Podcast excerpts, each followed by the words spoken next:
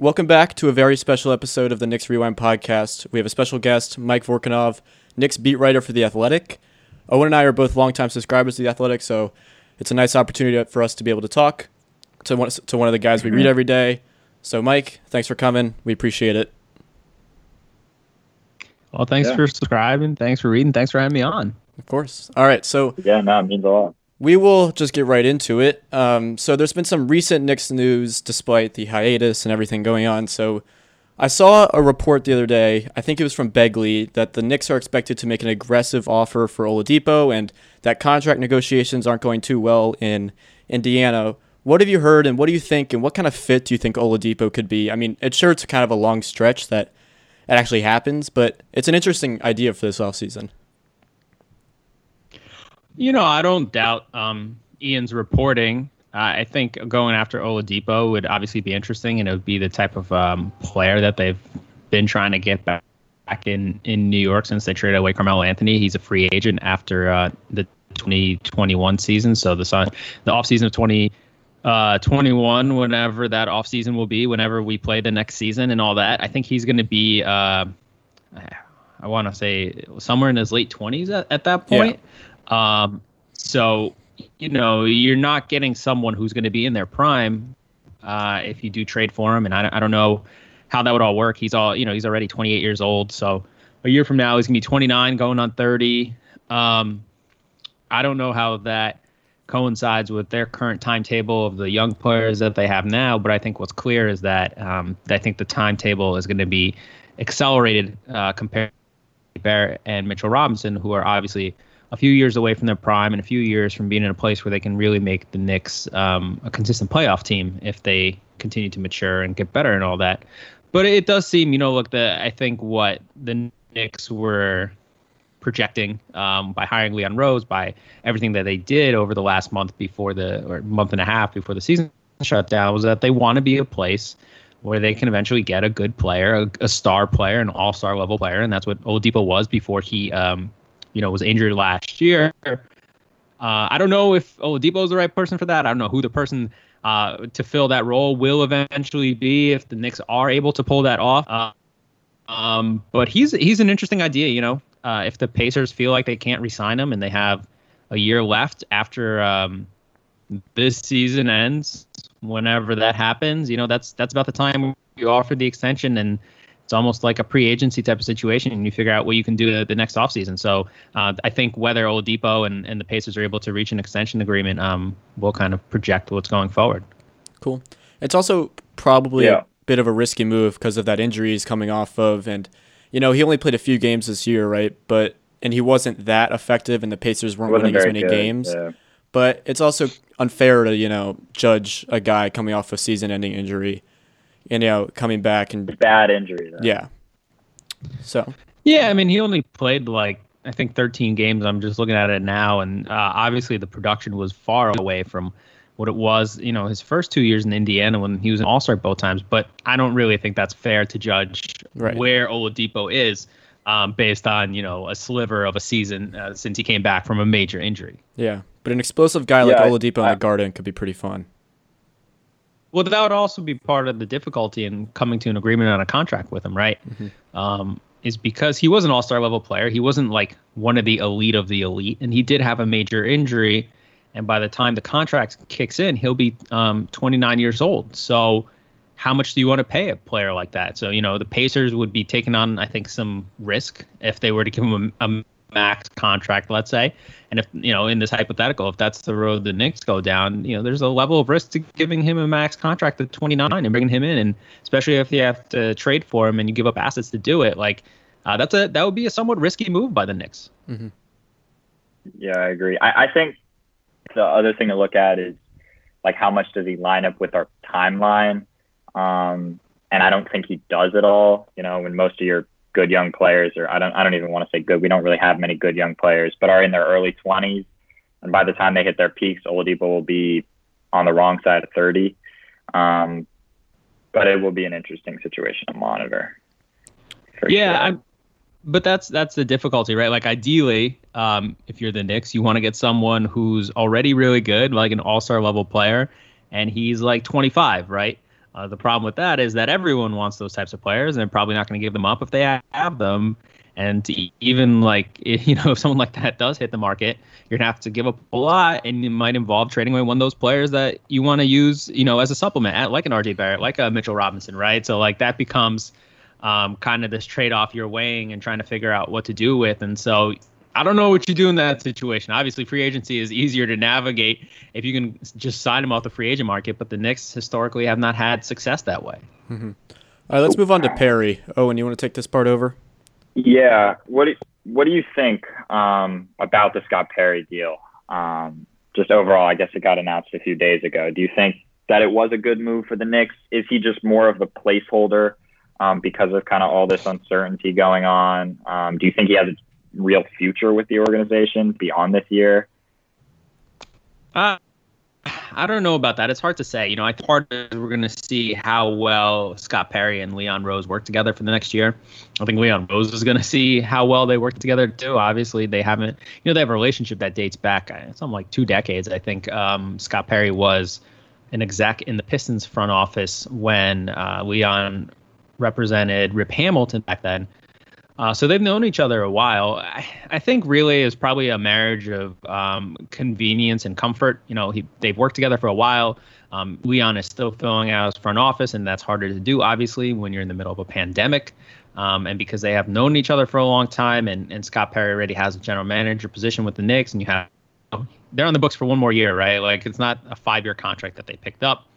Um, that makes it easier. And, and, I think if you're trying to figure out how the front office will work, I, I, would guess that Brock Aller has as large a voice, if not larger, with uh, with Leon um, than Scott does. That's a good transition into our next topic. So a couple weeks back, or maybe like a week back, we hired Brock Aller. And so how much influence do you think he'll have on day to day operations? Like, what specifically will he have an influence on? Salary or personnel? You know, he's coming from Cleveland, so can you just explain what his what you think his role will be here in New York? Uh, the way I understand it, he's kind of going to be like a right hand man in terms of strategy um, for Leon Rose. Y- you know, his background is as a capologist, right? But that's kind of like a, I feel like that word is kind of narrow to describe the type of job that someone does. You know, from what I understand, in Cleveland, you know, he was responsible for figuring out how to make deals work, how to make contracts work, um, how to massage the cap whenever the Cavs needed to, and they needed to a lot in those later LeBron James years um, and also figuring out what deals they can do and they can pull off under the salary cap and where they can find kind of um, small victories on the margin. And I think he'll be doing that for Leon in New York.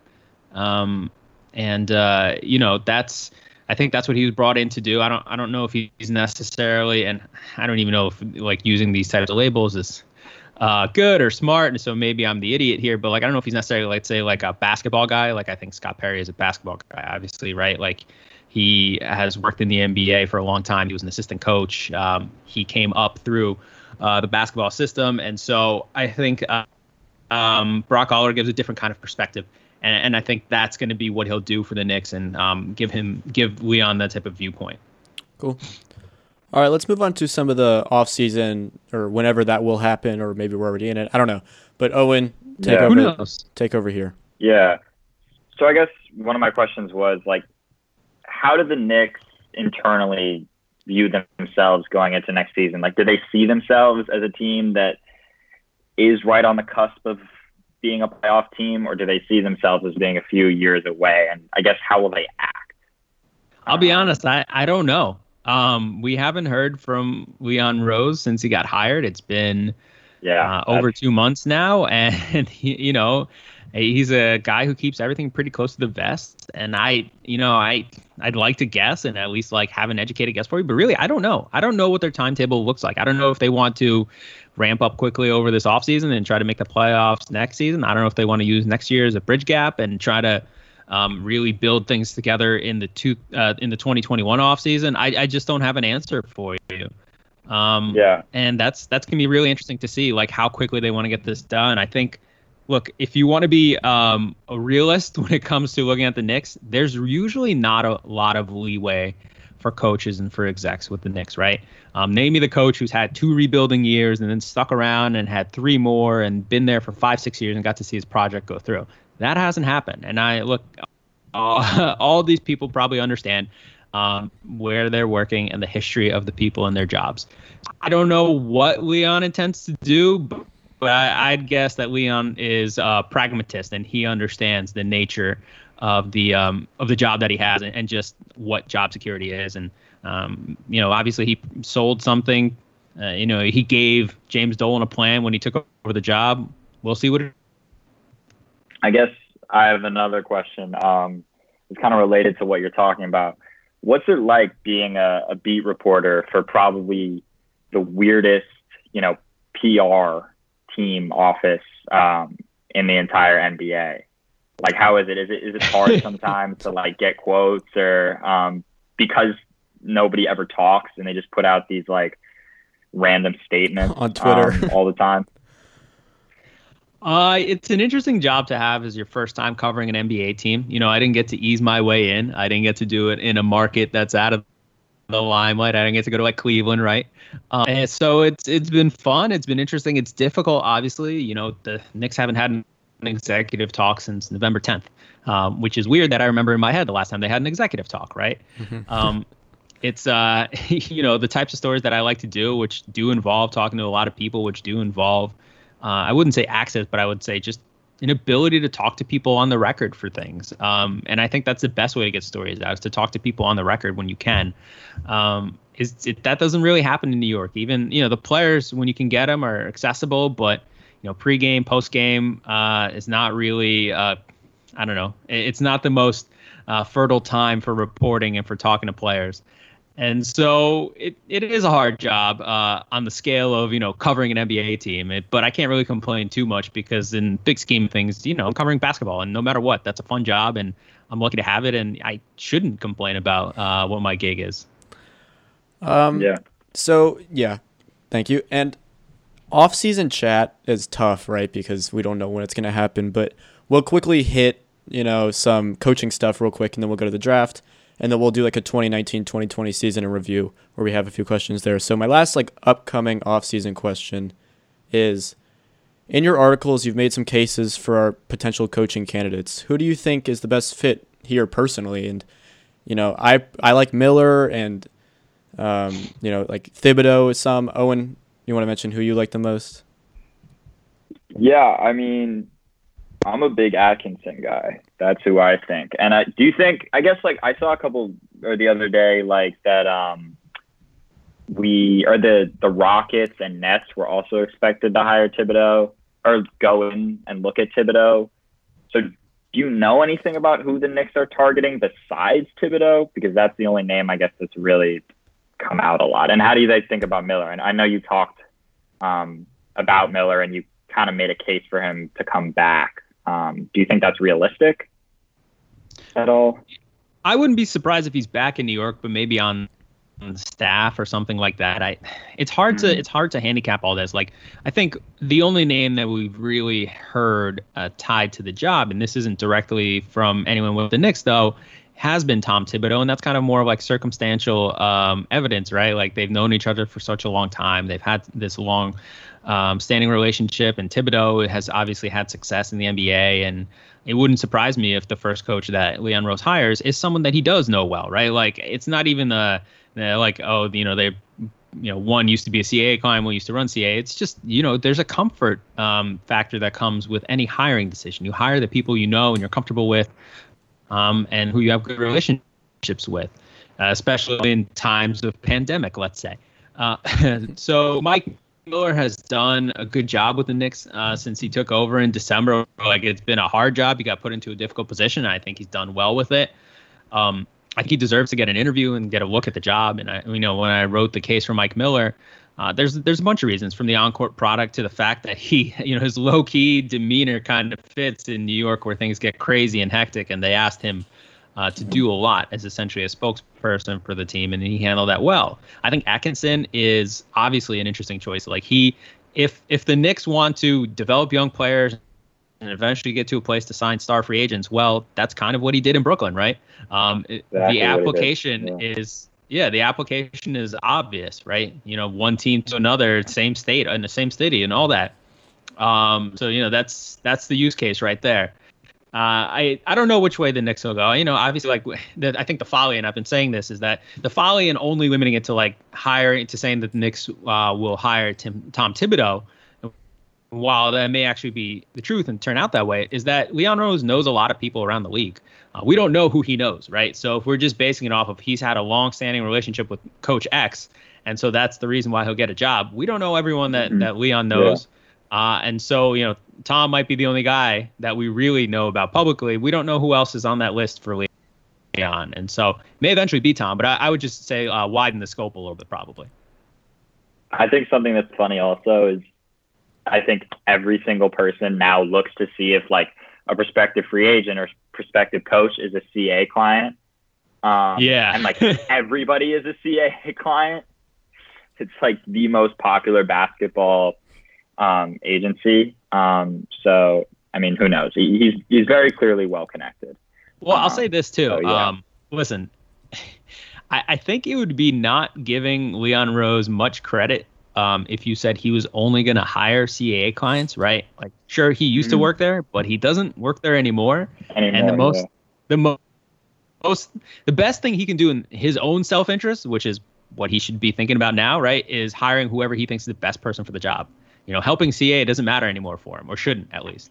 Um, so I, I, think just kind of narrowing it to CA clients is is probably uh, a little too speculative uh, for me or for anyone else. Like, you know, if Leon Rose is good at what he does, he's just gonna hire whoever thinks is the best, not mm-hmm. necessarily who the best CA guy is. Yeah. Right. Otherwise, uh, if he's only limiting it to CA guys, he's already in trouble. Mm-hmm. Yeah, I agree. I agree. Um, all right. This next um, question is a draft related question. So it's just first question. We get the Knicks get the number one pick in the draft. Who do you take? Um, hmm, that's a good question. Uh, I haven't da- delved too deep into the draft stuff yet, but I would say probably the guys who intrigue me the most are uh, Lamelo Ball because he has an elite skill um, mm-hmm. that seems to be really interesting, and that they don't they don't have. They have somebody who can push and transition, uh, someone who seems to be a really good passer, has great floor vision, and I think there's kind of um, amplified benefits to that than just having a guy who racks up a lot of assists when you have him as one of your best players. Uh, Anthony Edwards seems like he could be the kind of prototypical wing two guard in the NBA if everything um, goes right for him. But there's a lot of it seems like there's a good amount of cracks to his game. Uh, mm-hmm. You know, Obi Toppin, uh, Obi Toppin is kind of interesting to me as just kind of this um, athletic four um, who can pair well if his jump shot uh, gets there with Mitchell Robinson. But I'm not really sure that the Knicks, especially if they get the number one pick, uh, should go a big man considering they already have one with Robinson. And really in the league now, you need wings and you need guards. Um, so those are kind of the three I'm thinking of. Uh, I, I, think those are the most interesting ones. Uh, you know, I think you've seen like Isaac Okoro thrown mm-hmm. out there from um, Auburn. Right. Uh, Big fan. Our, Big yeah, fan. our Sam yeah. Vecenie just put out his board, um, his draft board, and I think he had Lamelo one, and he had Anthony Edwards two, and I think James Wiseman three. Uh, that's the one guy I would be surprised to see if the Knicks yeah, took Wiseman. For sure. Um, yeah, I'd agree. Makes sense. Um, but yeah, I don't know. I if they go, you know, if they get the number one pick, I, I would guess it you know, Lamelo or Anthony Edwards make the most sense there. I think if the Knicks draft Obi Toppin at uh, first overall, I don't think Nick or I don't think that Owen will watch a game next season. No, I don't think that guy. Is, I, you know, I like. I hate. Obi I like. Toppin. I hate Obi Toppin. Uh, I, don't. I, just, I don't know if he's. I don't know if he's the best talent, and like you should go best talent uh, when you're picking that high, and especially yeah. uh, talent plus fit might be a little odd. Yeah, I'm a big. Yeah, I, I. Go ahead. He's also 22 which is hard. And and I, yeah. I think he has a lot of empty stats, like a lot of just he just dunked a lot off like alley oops, like pick and roll layups. I think he just he benefited from being really athletically superior to the people around him. Um, he didn't play in the strongest um, conference in college basketball, um, the Atlantic 10. Um, last time we talked about this, I my dad went to Richmond, which is in the Atlantic 10, and I said mm. that Richmond was glorified Division three basketball. So I have to I take that back. Um, but it is not the strongest conference, um, and I think he kind of benefited from that just because he's an incredible athlete. Yeah, um, but I mean, but when yeah. you're looking at like this draft specifically, there's a lot of people playing, and you know, like how do you deal with Lamelo who's playing in New Zealand, which isn't like a uh, Australia, sorry, Right. which isn't like a top flight uh, professional league, right? No, yeah. Memphis, you know, James Wiseman was in the AAC for three games. Uh, Dayton, obviously, Killian Hayes was playing in Germany and not even for like the best team. Um, That's you why know, you go. That's why you go Anthony Edwards. That's my guy. Um, Yeah, but he's a he's you know he's got his issues too. No, he's definitely got his issues, but SEC basketball, I'm an SEC homer, so that's I, I want Anthony Edwards just personally. There's a ton of holes in his game, but uh, I go back and forth between Lamelo and Edwards like every day. Me too. Me too. I agree. Um, are the Knicks? I'm curious. Are the Knicks this offseason kind of just set on finding their point guard, whether that's like Chris Paul or through the draft? Um, are they high on any of the point guards on their roster? I mean, I know Perry's really high on Elfrid Payton, um, but other than that, yeah.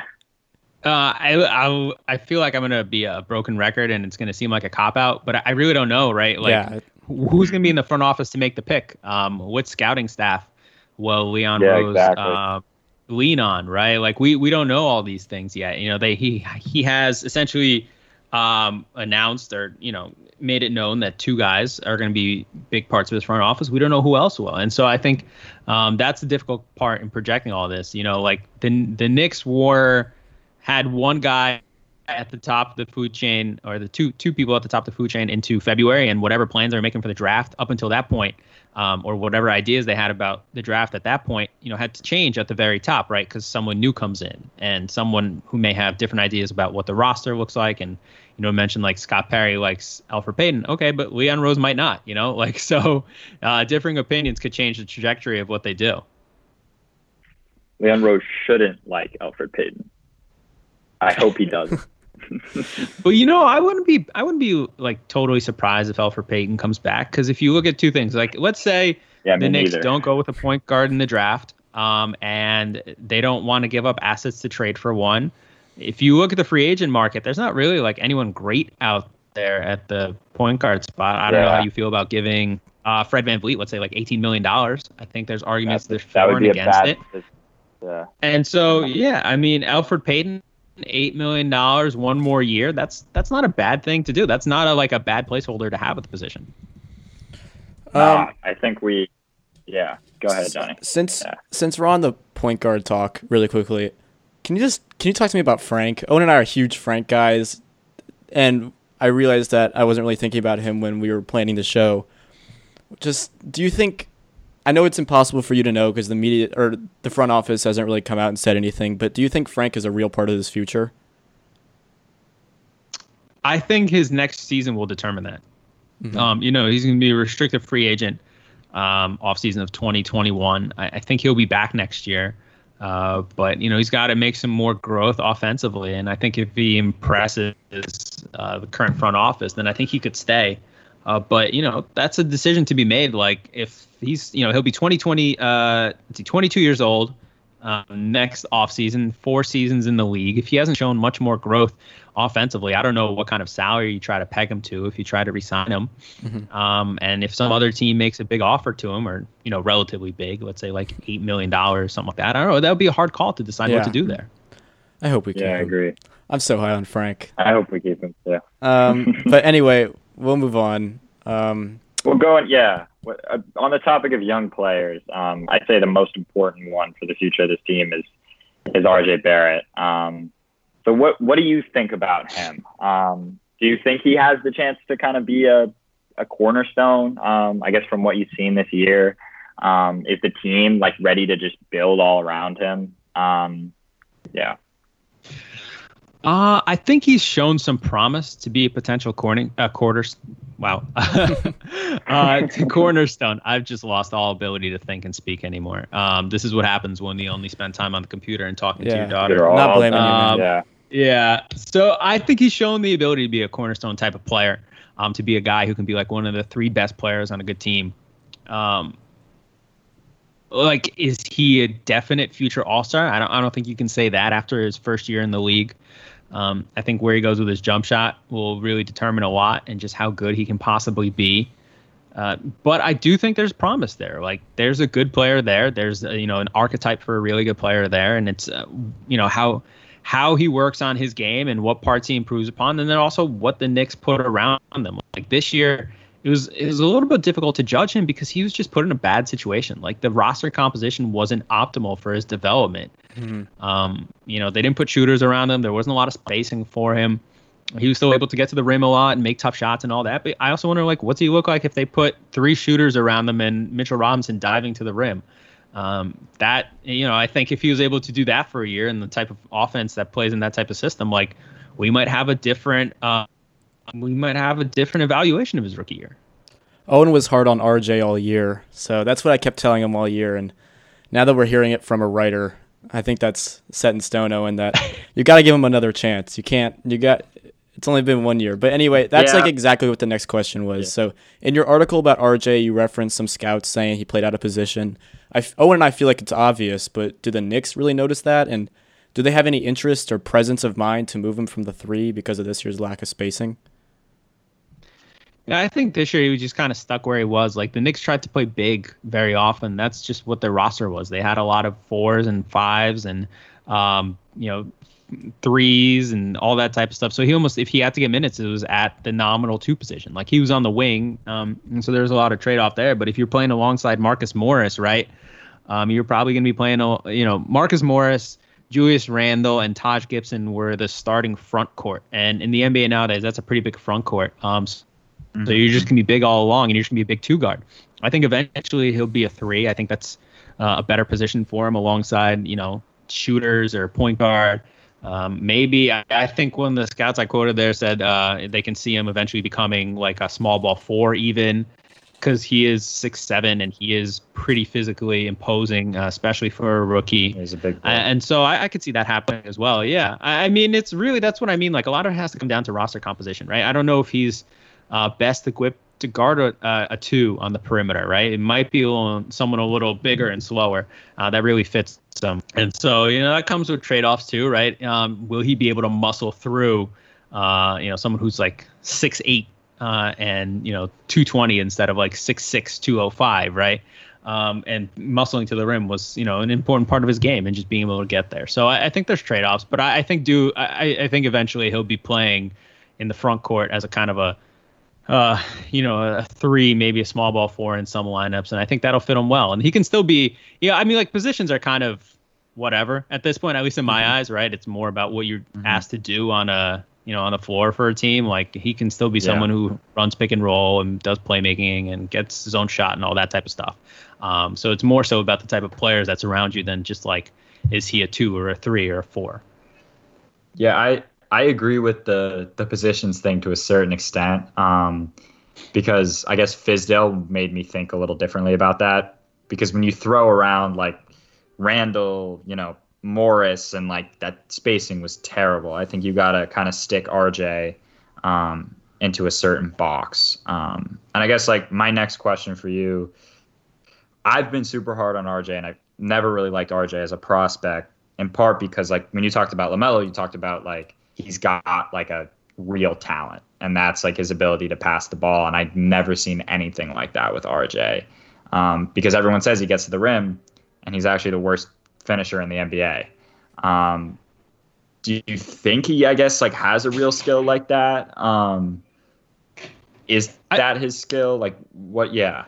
I, I think getting to the rim is his skill. Like I, I think it's an you know if not it's not there quite yet, um, despite what numbers say. But I think eventually he'll be, you know, one of the better players in the league at getting to the rim and just finding a shot there. He's got to improve um, finishing there. Like he's not an elite athlete, so I think that contributes to some of his um, lower shooting numbers when he gets in the paint and around the basket.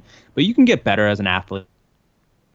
Um, not substantially better, but you can still get better and finish, you know, figure out ways how to finish around defenders and, and, you know, just what to do when you get there. I think he'll continue to mature like as a player. Uh, I think he'll, you know, one of the things he said, I think it was after the Knicks played in Houston, was like he's, you know, he's kind of interested in the way that James Harden um, accelerates and decelerates when he's in the paint to create room for himself and to create shots for himself. I think that's something he'll probably try to work on um, and and you know figure out how to do for himself too, right? And that'll be able to create easier shots for him, get more get to the line more often, uh, and which he did, you know, at a pretty substantial rate for a rookie this year too. So if he can get to the line, if he can get to the rim, um, he's just got to be able to improve there. And, you know, if he becomes like a 35% three-point shooter at the very least, like that's that's already a better player there. Um, and and you know, that's not maybe not necessarily like an all-star level player, but it's a pretty good player. Mm-hmm. Um, so let's move on to Knox really quickly because Knox has had a tough couple of first years in the league. So uh, you wrote the other day about like his confidence and everything. That all disappeared this season. Uh, look at Knox's opportunities to run the pick and roll, something he'll need to eventually do for him to be a top scoring option in the wing, as the Knicks imagined upon drafting him. Like what what coach do you think would suit Knox well with, you know, opportunities to run the pick and roll or maybe be a ball handler or become a potential big time scorer, even though I don't think he'll ever be a big time scorer from what I've seen. But, you know, quickly, can you just touch on Knox and like what style of play or what coaching will f- suit him going into next year? Yeah, I mean, talking to people who watch the Knicks, and it is, you know, I, I quoted two scouts there, but I've heard from others, they, they think he's a four.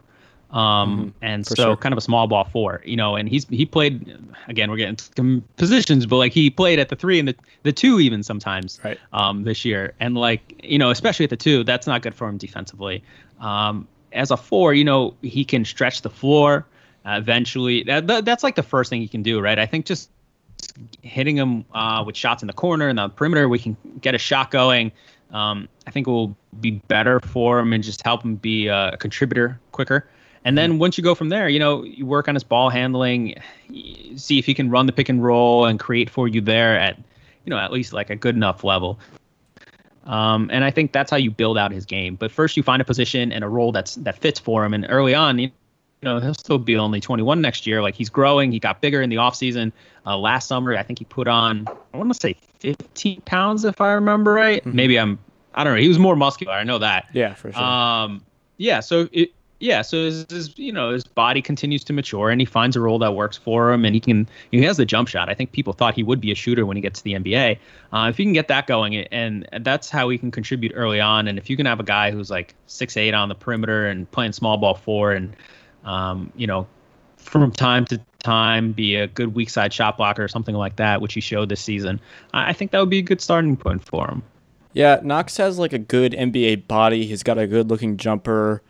But because of how poor the roster construction was this year, it was hard to play him at the four, obviously, because of all the fours that we signed.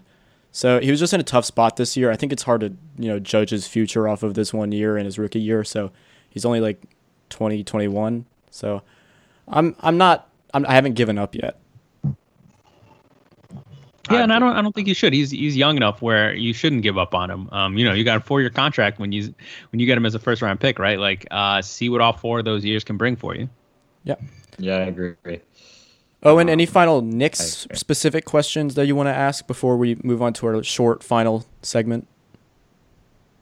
Um, I guess I don't really have anything right now. Um, it's a bit of a tough time for basketball news. Um, I guess I have one. Um, realistically, just do you think there's any chance the NBA comes back this summer? Yeah, I think so. Um, if you see, like I, I retweeted our Magic writer today, who was saying uh, the the Magic CEO went had a, some conference call Business Roundtable or something in Orlando, was saying that the NBA really wants to get back this summer. It seems like they're intent on it. So yeah, I could see a way where um, they have the conclusion of this 2019-20 season. I have no idea what the hell it's going to look like, um, but yeah. I think it could definitely happen. I think that's what the league is trying to do. There's a lot of revenue to lose if you don't.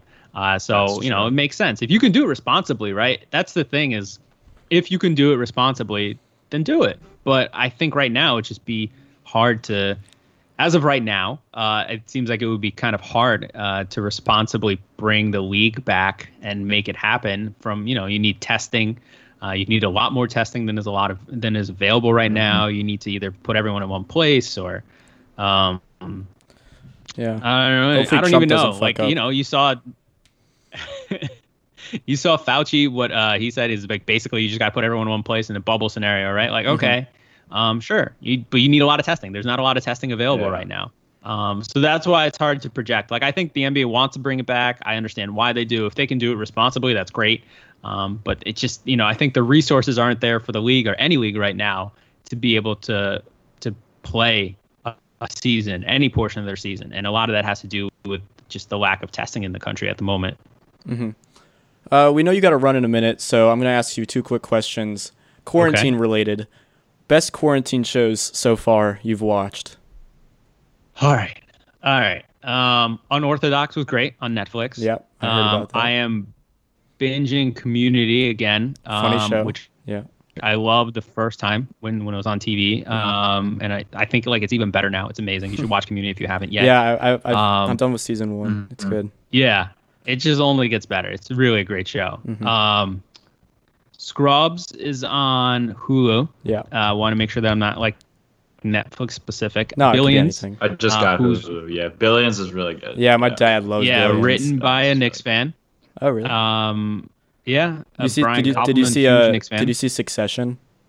I did see Succession. I would show. recommend Succession yeah, if you have HBO. Show. Loved Succession. Yeah. Yeah. Okay. Um, I'm trying to think what else there is. Uh, you know, I've been watching The Last Dance every Sunday, like yep. everyone else. It's been good. I don't think Sunday. it's been like great. Um, um, uh, oh, Breaking Bad. No, sorry, not Breaking Bad. Uh, Better Call Saul has been wonderful. Yeah, I just finished the fourth season on Netflix. I'm trying, yeah, trying to figure out where I watched season five. Yeah, Breaking Bad's um, one of my um, favorite shows of all time. So I, I just started yeah. Better Call Saul. It's a good show. Yeah, Better Call Saul is very good. If you haven't watched Breaking Bad yet, um, go ahead and do that as well. I mean, like, there's so much good. Like, that's the thing. Like, this is, you know, of all the of all the uh, times to be quarantined or self isolating, um, there's a lot of stuff to watch at this moment in time. This would have been, I think, a lot harder in the 80s or whatever it was when you were just stuck with Cosby Show and uh, TGIF Friday mm-hmm. um, stuff on ABC. So yeah, I, those are the shows I'm going through right now. But like, I think I, you know I write a column every week where I write about what I'm watching uh, this week. So there's always something good. You know, Brittany runs a marathon is a movie that I just watched mm-hmm. on Amazon Prime. I liked it. Um, there's a lot of there's too many mm-hmm. good things on right now. Yeah. Yeah. Uh, and you know, it's probably been a lot of TV, but other than writing, what have you been doing to keep yourself occupied without sports? Just random things. Could be one or two things. Uh, honestly, like I have been trying to maintain somewhat of a normal work schedule when I can. Um, mm-hmm. Not always possible.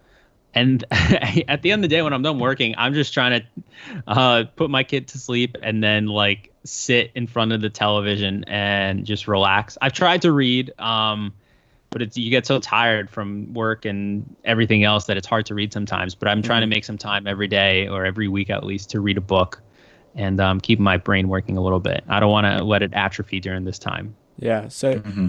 my final question, or maybe Owen, you have one more after this, but with sports not happening, like, ha- and you write almost like every day. So how do you find these things to write about? Where, like, what's your brainstorming process if there's no if it's a slow news day, which many of these days have been?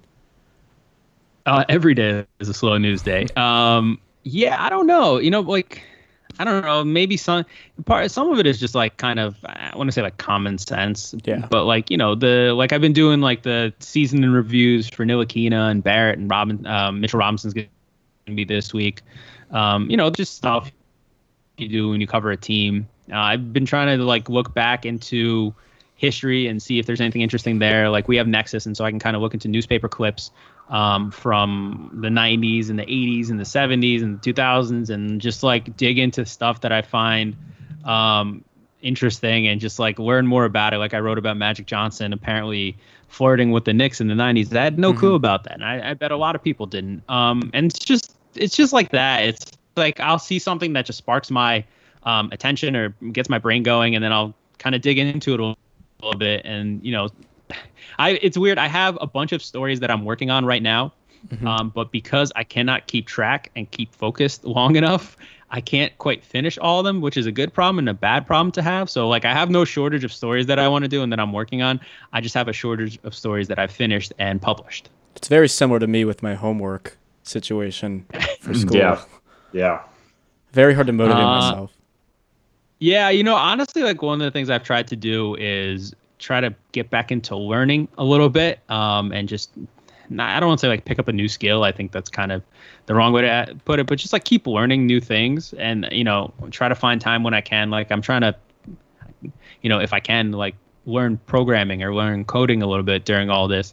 Uh, but it's just difficult to find the time. So in Mhm. some way, I'm kind of envious that you guys are uh, able to keep learning and you have homework. I'd love to have you know some learning and homework on math or science. Or I don't, something I, like I don't that. know about that, man. I, I don't know about I that. listen when I was when I was in school, I loved math. I was a good math student. Uh, I liked science, so I, I never hated that part. I was lazy, uh, but I never disliked Yeah. learning. Mhm, I'm lazy. That's fair. We're both lazy. Yeah, Uh. except when it comes to sports. Yeah, that's uh, that happens often enough. That's how a lot of people get into this industry. Yeah. Oh, and you have any final questions before we wrap it up? No, I, I, I don't. Yeah. Thanks a lot, Mike. Yeah, we Yeah, really guys. appreciate it. And you know, No, the platform to- is yours for the next thirty or so, so or whatever, how much time you need to uh, socials. I don't know.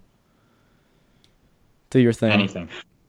Uh, uh, no, no. Listen, thanks for having me. It was fun coming on. Um, I hope all your listeners uh, subscribe to the Athletic um, for the Knicks coverage, for everything else that we cover, which is kind of like every uh, major team, major professional team in uh, North America right now, and some soccer over in England and Europe. So, um, yeah, so you know, subscribe to the Athletic if you haven't. We have a 90-day free trial going.